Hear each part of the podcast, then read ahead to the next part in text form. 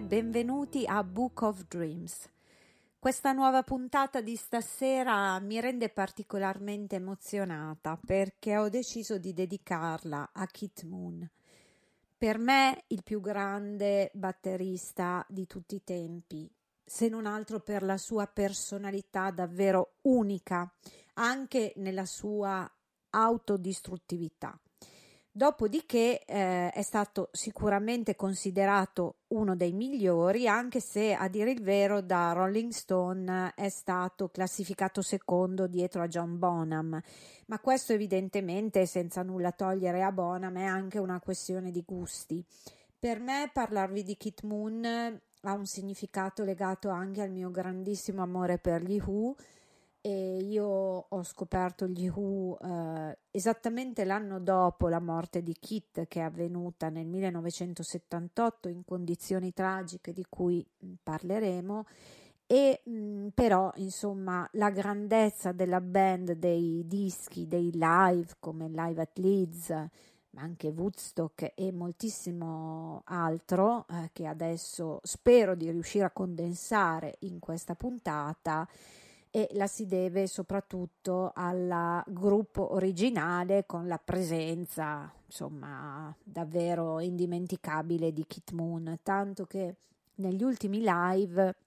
la batteria insieme a Pete Roger e all'altro gruppo che supporta loro due nei nuovi, chiamiamoli così, Who, eh, è suonata da Zack Starkey, che va benissimo, nel senso che è stato proprio un allievo e amico, essendo figlio di Ringo Starr,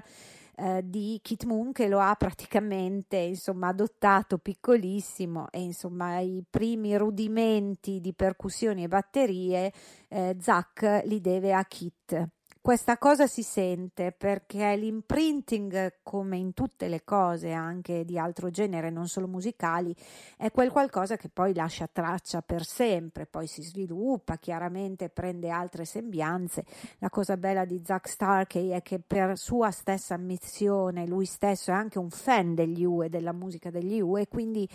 tutto questo unito alla sua bravura e al suo virtuosismo, alla sua energia che indubbiamente è indiscutibile, fa sì che in qualche modo l'eredità di Kit Moon continui a, mm,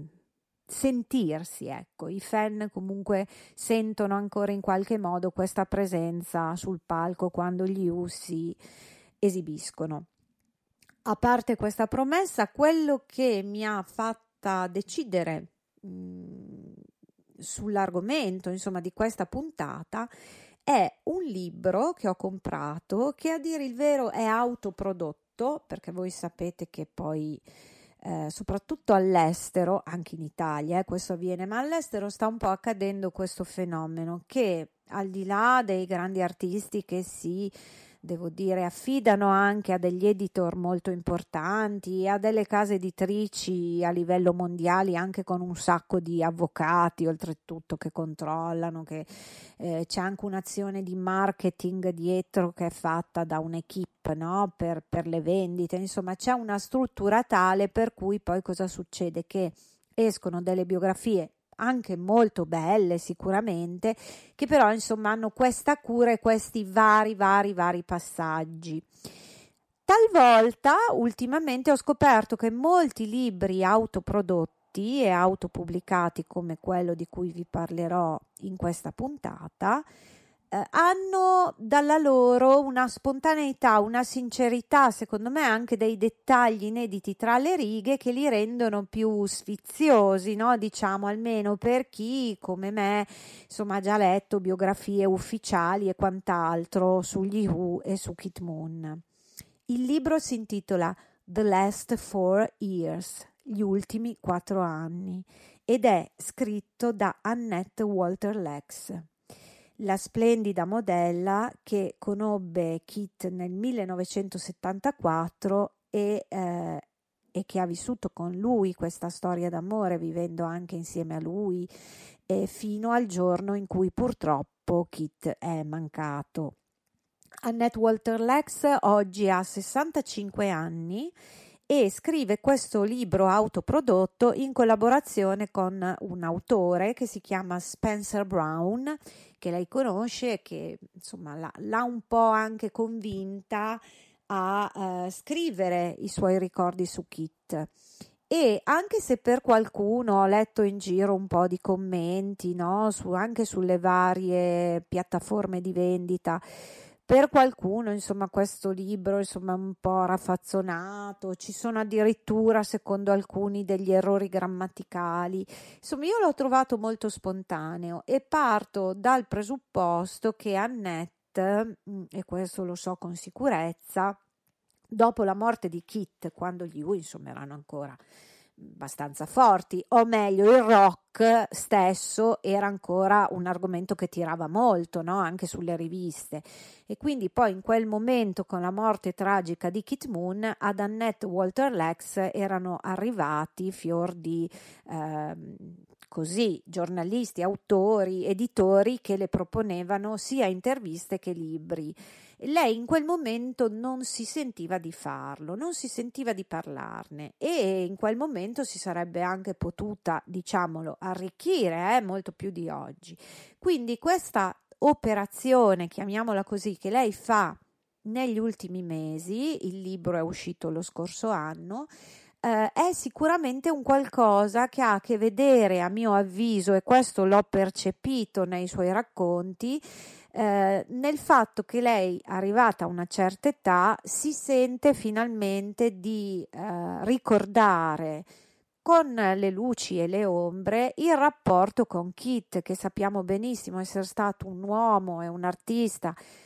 di grande talento, dalla personalità e dall'euforia sopra le righe, ma anche poi con degli aspetti più drammatici, come poi purtroppo la sua fine tragica eh, in tenera età, non tenerissima, ma comunque, insomma, voglio dire, Kit era nato nel 1946 ed è morto nel 1978, quindi morto in giovane età e questo forse si sarebbe potuto evitare, ma certamente la scia di questi grandi successi, lo sappiamo, hanno portato nel mondo del rock anche a tante morte tragiche, tragiche e stupide al tempo stesso. E mi fa piacere ricordarlo questa sera e partire da questa canzone.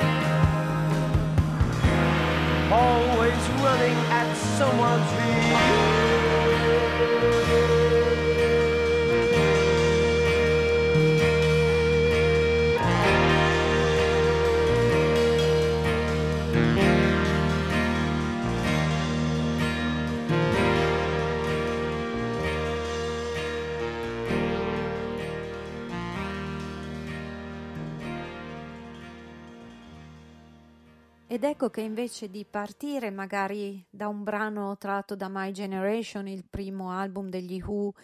nel periodo ancora mod loro, molto significativo, tanto che anche su ADMR Maurizio Mazzotti ha intitolato My Generation la sua trasmissione, il suo programma la domenica mattina alle 9.20, ve lo ricordo perché poi sul sito di ADMR chiari.it trovate tutte le informazioni. Alla voce programmi, tra l'altro, trovate i podcast di tutti i programmi, incluso Book of Dreams con le puntate precedenti. Ma il punto non è questo, il punto è che nessuna rock opera come Quadrofinia celebra meglio il periodo mod. Il periodo mod come Pete Townshend lo ha interpretato anche dopo, dopo averlo vissuto, no? Forse è stato un movimento sicuramente importante che ha dato agli U anche questa forte spinta, no? Anche grazie all'incontro con Pete Meaden e penso anche ad Irish Jack che per noi insomma rappresenta il primo fan trattino eroe degli U, no? Che tra l'altro ehm, ha concesso anche per questo libro di Annette Walter Lex un ricordo molto bello e personale su Kit. Ma mh, direi che Quadrofini è proprio un masterpiece. e pertanto ho voluto iniziare con questa canzone Bell Boy eh, in cui si sente la voce eh, di Kit, anche se in realtà il, il brano, tratto ovviamente dal doppio album del 1973, ehm, non è mai eh, uscito come singolo, insomma, e sappiamo anche che in quel periodo mh, già c'erano un po' di dissapori nella band, purtroppo Pitt, ehm, per sua stessa ammissione, aveva iniziato a vivere un po' di crisi personali, ad avvicinarsi già alla bottiglia, lui ha avuto problemi di alcolismo poi superati, mentre Kit in quel momento viveva davvero già delle sue ehm, posizioni eccessive sia con certe droghe che con un lifestyle di un certo tipo. Però tornando al libro, noi sappiamo che Annette Walter Lex conosce Kit Moon l'anno dopo l'uscita di Quadrofinia, ossia nel 1974. Ed è proprio in questo libro in cui dice che praticamente loro si sono conosciuti e è nato subito un, un colpo di fulmine, inteso come una passione anche fisica non era assolutamente difficile perché poi Kit aveva, oltre all'alone del successo, in quegli anni, in, quando poi lo si vedeva meno alterato, era un uomo di grande, interesse, insomma, di grande interesse. Lei lo racconta come un uomo con un'ironia pazzesca che riusciva poi a volte a contenere, a volte sforava, pensate soltanto a tutte le controversie riguardo al suo atteggiamento sempre distruttivo. No? Lui amava anche poi alle feste o, o soprattutto negli hotel, no? mettersi molto sotto le luci dei riflettori e fare cose eclatanti. Faccio un esempio che è quello tipico dell'Holiday Inn, un hotel del Michigan, che poi eh, per colpa di una distruzione di kit, praticamente, cioè che riuscì a mettere persino della dinamite nella tazza del water in una stanza, a un certo punto l'Holiday Inn decise che in nessuna città città americana gli U avrebbero mai più avuto diritto ad avere una prenotazione o una stanza, insomma. E lo stile sregolato di vita di Kit Moon poi è raccontato da Annette anche con grande dolore, sofferenza, con questa anche eh, voglia, desiderio che è tipico di noi donne, no? di aiutarlo nei momenti in cui lei si accorgeva che mh, mm, le sue ossessioni, anche le sue paranoie, perché poi Kit Moon era un personaggio che aveva anche delle fasi down tipiche anche di chi ha questi alti e bassi caratteriali molto depressive, autodistruttive, quindi lei non sapeva come fare per aiutarlo, le è rimasta vicino, tra l'altro hanno anche vissuto per un periodo in California, un momento in cui però Kit Moon non, secondo me non stava molto bene, infatti poi è rientrato a Londra, ma purtroppo sappiamo tutti che eh, nel 78 è, è mancato ugualmente, però in ogni caso lei è stata una compagna fedele, attenta anche, che insomma cercava anche di non essere troppo noiosa, ma cercava anche di avere un atteggiamento materno o forse, dice lei in un'intervista, forse in certi momenti ero anche paterno perché mi incavolavo con Kit quando mi accorgevo che lui aveva questi questi eccessi, no? queste cose così um, davvero eh, brutte nei confronti di chi gli stava vicino, me inclusa, perché poi lei si lascia anche andare dicendo che a volte insomma piangeva, lui non accettava, come spesso accade, no? quando si litiga nelle coppie, in questo caso pensiamo a una coppia molto disfunzionale, quindi lui non accettava i consigli e i tentativi di Annette di, di, insomma, di calmarlo, di dirgli non fare questa cosa e naturalmente questo era fonte poi di di, malumori nella coppia. Ciò nonostante, appunto, lei è rimasta accanto a Kit Moon. Kit Moon, che era già stato sposato proprio nei primi anni degli U, e c'è chi dice che questa sua um, l'abbandono insomma della prima moglie Kim in qualche modo le aveva dato anche um, un figlio, Kit, anzi una figlia femmina, Mandy Moon, che lui amava molto, ecco, a suo modo, perché in quegli anni era sempre in giro in tour con gli U, però insomma era profondamente innamorato della prima moglie e voleva un sacco di bene alla figlia, però naturalmente vivere accanto mm, insomma a Kit Moon non era una cosa semplice e questo ha fatto sì che poi insomma il matrimonio finisse. Quindi poi la seconda diciamo compagna importante è stata Annette e per tre anni ehm, è stato anche una sorta di fidanzato di Pamela Desbarres, la famosa diciamo, gruppi, che poi ha anche scritto molti libri, anche lei è un personaggio interessante, insomma, eh, che in quegli anni eh, è stata molto vicina a Kit e tra l'altro nei suoi libri ha anche detto che mh, di notte eh, è capitato che si svegliasse nel cuore della notte proprio gridando, aveva degli incubi e tra l'altro una uno dei motivi insomma di, di, grande sconvolgimento anche ennesimo inesorabile della sua psiche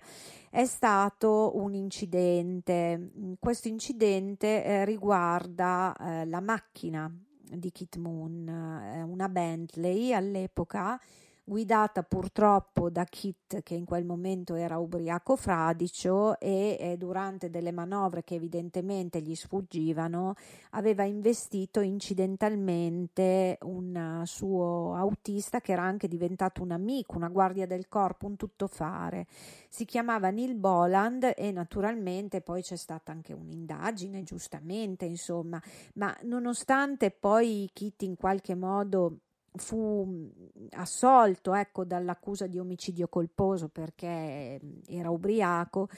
Questo fatto ha fatto sì che poi purtroppo invece di uscire, di trovare la forza, insomma, di uscire dai suoi malesseri, vi ricadde inesorabilmente. Questa cosa, oltre a Pamela Desbares, viene ripresa ancora anche da Annette Walter Lex negli ultimi anni di vita di Kit Moon, che ricordiamolo è stato un grandissimo batterista. E adesso ci ascoltiamo questo pezzo che credo non abbia bisogno proprio di presentazione dall'album epico Live at Leeds.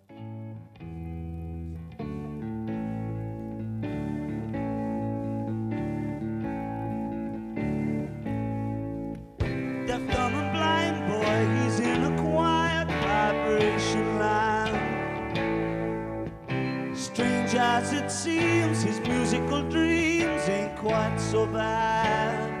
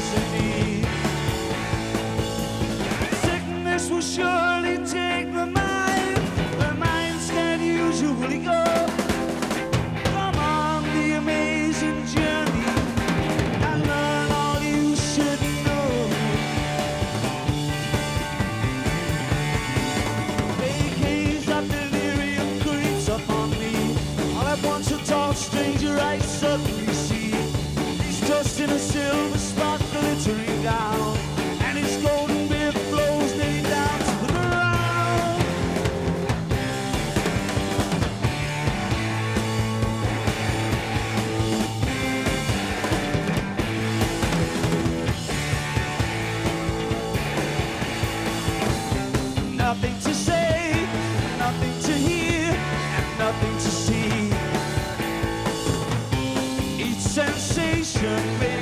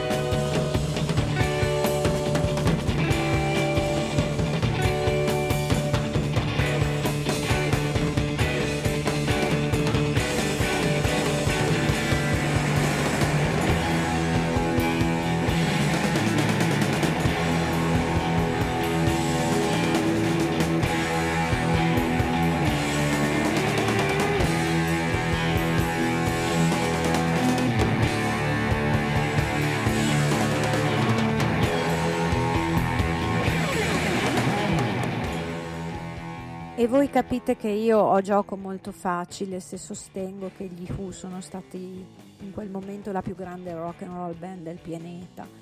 Non temo altri paragoni perché ci sono stati altri grandissimi, ma secondo me in quel momento non c'era nessuno come loro. E queste citazioni live da Tommy veramente in un album tra l'altro epico che ha già compiuto più di 50 anni, ha già più di 50 anni Live at Leeds eppure è ancora considerato un masterpiece assoluto. E beh, ehm, il gioco mi riesce molto facile, ma non è che voglia sfidare altri gruppi o grandi artisti. Mi interessa tornare a monte e cioè parlare di questo libro di Annette Walter Lex il cui sottotitolo è A Rock Noir Romance, proprio perché era mh, stata una storia romantica, la sua con Kit Moon, ma anche molto rock per lo stile di vita che lui conduceva e che in qualche maniera ha avvolto anche lei e noir purtroppo per la fine tragica. In questo libro ci sono anche molte immagini, ve lo dico subito, ma anche mh, scatti inediti molto molto intimi e cose ancora più pregiate, insomma, come lettere, bigliettini che Kit spediva o inviava ad Annette Walter Lex. Annette che ricorda che all'inizio, quando insomma mh, lei e Kit si vedevano, insomma lei dormiva da lui mh, le prime volte, eh, si stupiva del fatto che il manager Kit Lambert entrasse ogni tanto a casa di Kit e davvero non dicesse nulla nonostante Kit avesse sovente l'abitudine di lasciare tutto in disordine, di, di spaccare anche lui delle cose in casa sua, cioè veramente c'erano degli eccessi comportamentali che Annette mh, racconta dicendo io in quel momento mi stavo accorgendo eh, che mi stavo innamorando, insomma, ma di anima, non solo di, con il corpo di Kit Moon e che da un lato, come lui mi aveva già chiesto di essere, io volevo essere la sua compagna, la sua fidanzata, però dall'altro avevo anche bisogno di, di, rifletterci su e glielo dicevo e allora lui diventava mm, proprio anche mm, un po' paranoico, si metteva in ginocchio, mi pregava, ti prego, stai con me, non lasciarmi ma io ero innamorata, anzi stavo innamorandomi sempre di più profondamente di Kit Moon, ma nello stesso tempo questo tipo di vita mi lasciava un po' sbigottita, insomma ero preoccupata anche no? di andarmi a ficcare in una situazione poco serena per me, nonostante io fossi giovane e anche insomma in carriera ero una ragazza tutto sommato tranquilla che voleva poi da una relazione soprattutto serenità e affetto e stabilità. Stabilità con una rockstar a priori è difficile averla, soprattutto in quegli anni a cui si riferisce Annette, in cui gli U comunque sono ancora sulla cresta dell'onda e soprattutto fanno dei tour ancora lunghissimi, nonostante le prime insofferenze, come già detto, nella band inizino a scorrere. E una di queste lettere che Annette Ehm, trascrive nel suo libro eh, è di Kit e all'inizio della loro storia scrive alla ragazza Mia cara Annette,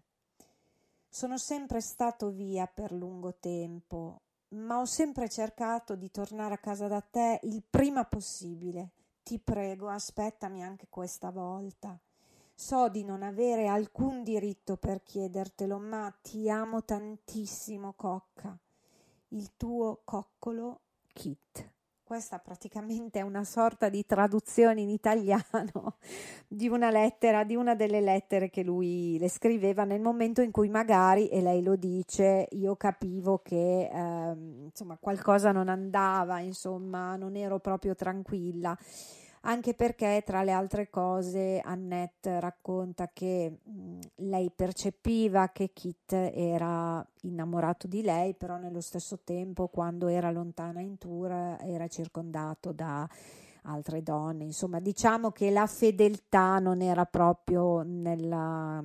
nello stile comportamentale di Kit Moon che era anche grazie all'entourage ma in qualche maniera anche insomma il fatto di dover sempre bere o avere un certo tipo di anche di, di stile insomma no? che oramai era diventato secondo Annette e secondo anche altri una maschera a un certo punto no? non, non riusciva più a essere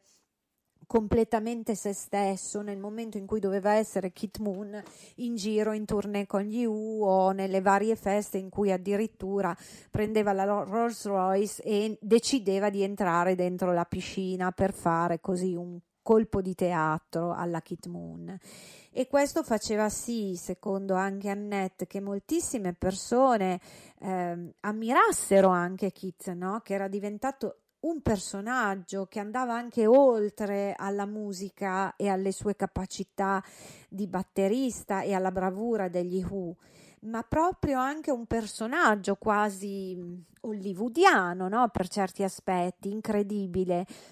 E molti se lo corteggiavano, molti altri non lo sopportavano più a un certo punto e poi c'erano certamente dei problemi economici. Lui insomma, a causa anche dei suoi, eh, diciamo, disastri, poi doveva mh, perdere moltissimo denaro, tanto che gli U all'inizio non, non erano quasi ricchi, anzi, per niente, perché poi spaccare gli strumenti,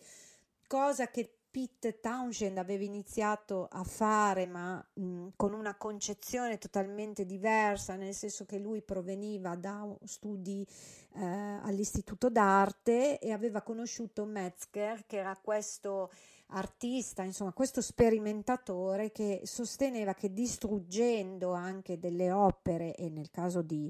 Pete Townshend degli Who, gli strumenti musicali sul palco, il messaggio che si lanciava, io ve lo sto dicendo in soldoni, in sintesi, ma c'era dietro una filosofia che poi è stata anche studiata, il messaggio era distruggere per ricostruire no? un mondo nuovo. Quindi la concezione che poi è stata raccolta solo in parte dai fan degli U che si esaltavano no? quando Pete spaccava gli strumenti, Keith uh, spaccava a sua volta la batteria o venivano incendiati. No? Vi ricordate anche la famosa sfida tra Pete Townshend e Jimi Hendrix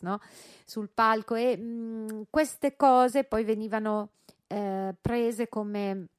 un modo per esaltare ulteriormente no, il pubblico, eh, c'erano dietro dei ragionamenti, anche se in realtà poi alla fine avevano anche provocato danni economici enormi agli U che forse erano anche poi a un certo punto stati gestiti dal manager Kit Lambert che anche lui da un lato era stato eh, fondamentale insomma per il successo della band e, e soprattutto per ispirare Townshend a livello compositivo, no? era stato lui a dirgli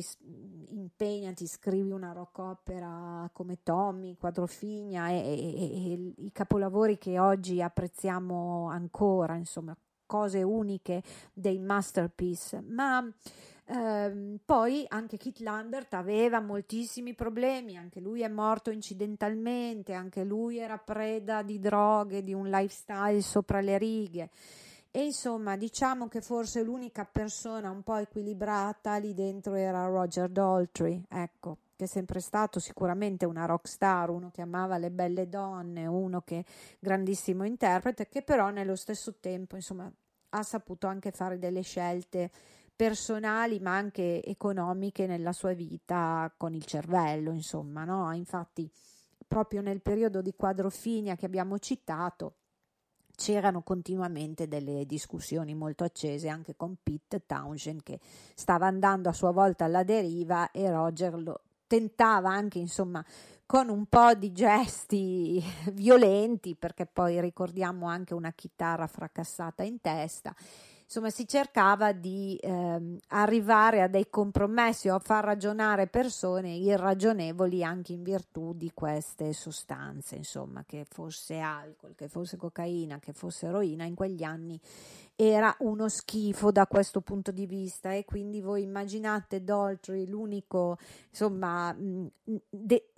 nel focus del, del, lavoro anche in studio di registrazione circondato da dei pazzi insomma no? e io lo capisco molto bene Roger ha sempre avuto tutta la mia approvazione credo che oggi poi anche Townshend se ne renda conto insomma lui stesso ha vissuto anni difficili. E nel libro di Annette Walter Lex, tra le altre cose, si parla anche, ci sono degli aneddoti anche eh, del rapporto tra Kit Moon e gli Who, insomma, no? Lei si rende benissimo conto, tornando a monte, che quando Kit è in tour la fedeltà non esiste e questo è un altro motivo, insomma, anche se lei dice ok, c'era stato il 68, ok, stavo con una rockstar, io stessa facevo parte di un mondo dello show business, quindi conoscevo benissimo le dinamiche, no? Non ero la Vergine Maria, però insomma questo, questo fatto mi faceva soffrire. E tra l'altro questo aspetto anche de- de- dell'infedeltà era stata a sua volta una motivazione che aveva fatto sì che Kim, la prima moglie di Kit Moon, lo abbandonasse a un certo punto. E tra l'altro lei si è sposata poi rimanendoci una vita intera con Ian McLagan e quindi eh, evidentemente c'erano dei musicisti che poi insomma erano comunque più posati, più equilibrati ecco di Kit Moon e purtroppo mm, Kit aveva questa sua personalità effervescente che poi in un certo contesto straripava, ecco, anche suo malgrado. E ehm, una cosa bellissima che dico subito adesso, perché poi temo, io vado sempre molto a braccio, queste mie trasmissioni sono in diretta, quindi io non rivedo mai nulla, vado proprio sulla scia dell'emozione perché preferisco un refuso, ma eh, detto col cuore, insomma, scivolato via con l'anima, anche perché per me gli U sono la vita, la vita che scorre ancora dentro di me. E mh, mm, la cosa bellissima degli U, ossia di Pete e Roger ultimamente, ma anche per un periodo di John Entwistle, è che ogni volta che hanno eh, fatto un album o addirittura fatto un tour e la scritta si trova anche sugli stessi biglietti stampati o sul programma di sala, tutti i diritti che vanno agli Who includono la figlia di Kit Moon Mandy e il figlio di John Entwistle, dopo la morte di John ovviamente, Chris Entwistle. Quindi questa è stata una loro scelta, cioè quella di continuare a ragionare come se Kit e John fossero ancora presenti e quindi tutti i proventi di tutto quello che gli U hanno fatto e probabilmente speriamo torneranno a fare ancora ehm, vanno equamente divisi? Agli eredi ovviamente di Moon e di Entwistle. Questo è un aspetto umano che fa sì che io ami gli U nella loro conflittualità e nel casino esistenziale eh, moltissimo e che li ami più di ogni altra cosa, insomma, che esista nel pianeta rock. È anche un'attitudine personale, la mia c'è anche stata poi una storia forte personale e anche quella che Annette Walter Lex racconta è molto personale. Ecco, quindi se volete eh, saperne di più del kit Moon e degli Who musicali, questo libro è un corollario, ecco, ci sono fior di biografie in inglese molto belle, ma questo è un di più e rivela cose importanti, tra cui una ben nota, credo, a molti fan degli Who, eh, passione di Kit Moon per i Beach Boys ed eccolo interpretare il brano Don't Worry Baby di cui vi parlerò tra poco.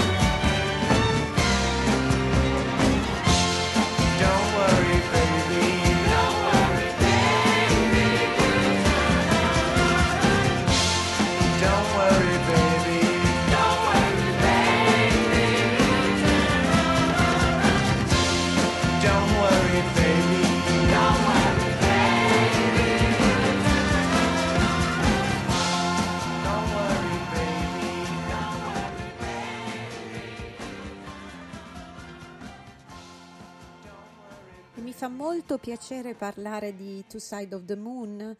dicendovi che poi anche Annette Walter Lex ne parla perché? Perché nel momento in cui eh, Kit Moon registra quello che è e resta il suo unico album solista, mm, è un album tra l'altro di cover, lui omaggia addirittura anche i Beatles, no? oltre ai Beach Boys. C'è molta gioia anche in questo album che tra gli altri è prodotto addirittura da Mal Evans, che è un uomo fondamentale insomma nell'esistenza dei Beatles stessi, no? E è un album che esce nel marzo del 1975 ed è ovviamente pubblicato sempre per la MCA e Polydor, un po' come gli album degli Who.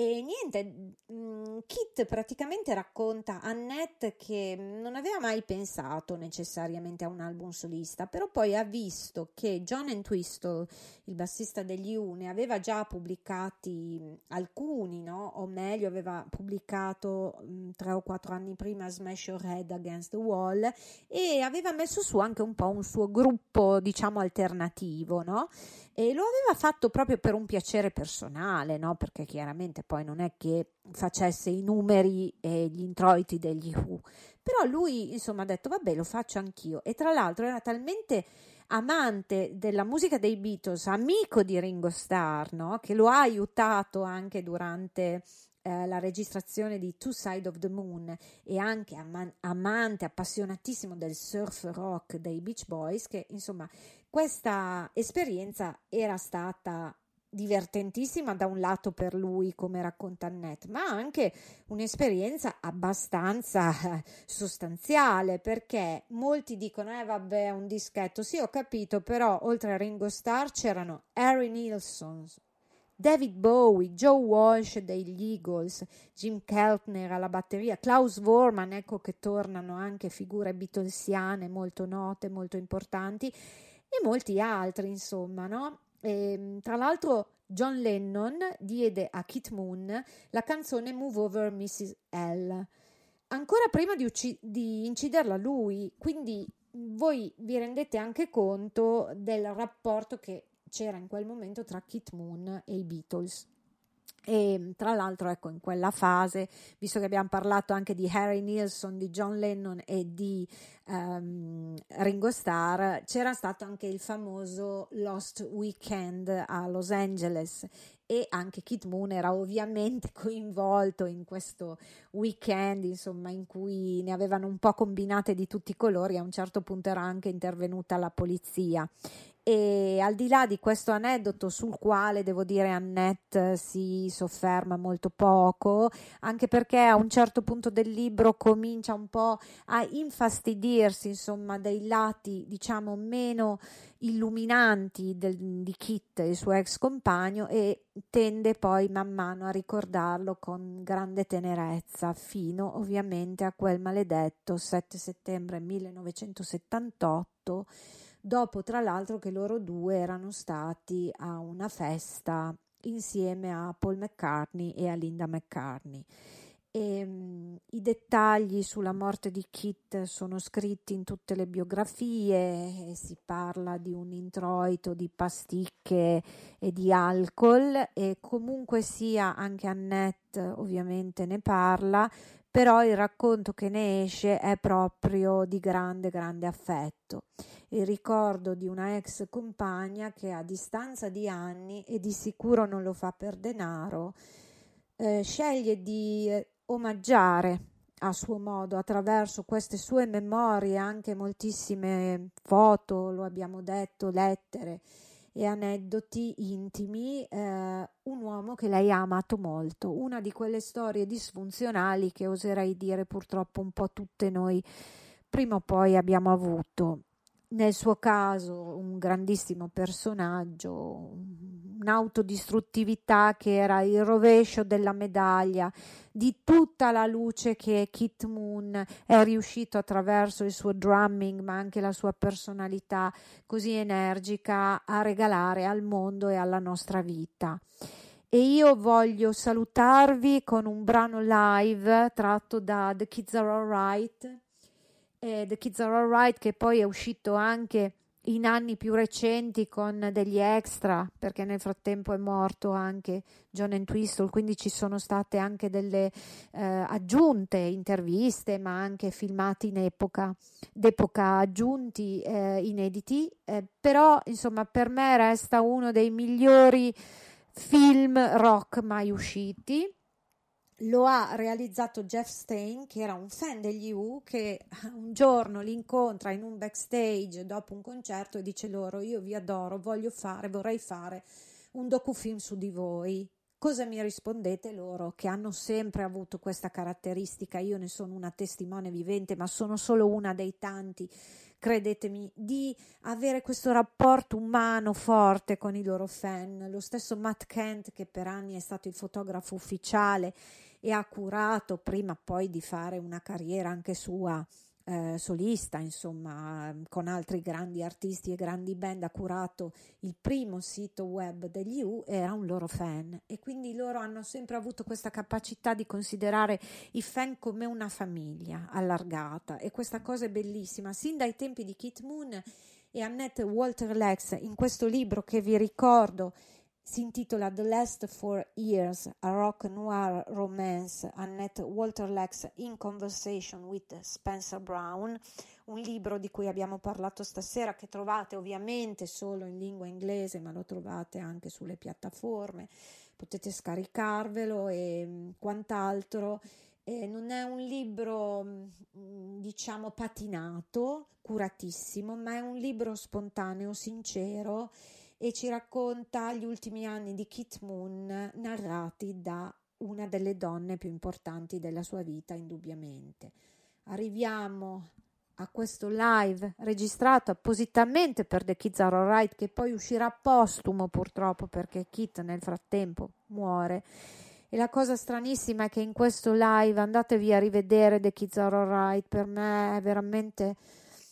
una pietra, ecco, è come la tavola di Mosè sul Sinai per me. Quando parlo degli U cito sempre il film di Jeff Stein nella sua versione originale. È stranissimo immaginare che Kit, dopo questo momento live, eh, agli Shepperton Studio di Londra con anche un annuncio all'ultimo minuto fatto dalle radio e un'orda di fan che sono andati là facendo la fila perché poi loro avevano bisogno di registrare questi live per il film, no? che mancava di questi pezzi live più recenti e quindi hanno invitato tutti i loro fan che in pochissime, neanche una, in una mezz'ora sono piombati là e hanno registrato e assistito gratuitamente a questo show che poi gli show sono stati due, ma comunque insomma la cosa incredibile è immaginare che dopo una prova simile Kit sarebbe mancato. Ecco, questa cosa è incredibile e la stessa incredulità in qualche maniera viene espressa con grande anche rammarico e profondità da Annette Walter Lex e quello che Annette vuole dire è che resta mm, a distanza di tempo il ricordo della grandezza immensa, eterna di Kit Moon e anche questo senso di amarezza e del non essere riuscita, cosa che purtroppo in tanti non, non, si riesce a fare, soprattutto quando c'è un malessere così radicato, così profondo dentro a certe personalità, a evitare il peggio. Io con questo live vi saluto e spero che abbiate sentito la vitalità, l'eternità, un, ripeto questo termine ancora una volta, di, del grandissimo Kit Moon e la magia degli U che è nient'altro che la magia del rock che noi su ADMR celebriamo. Buon ascolto e a lunedì prossimo.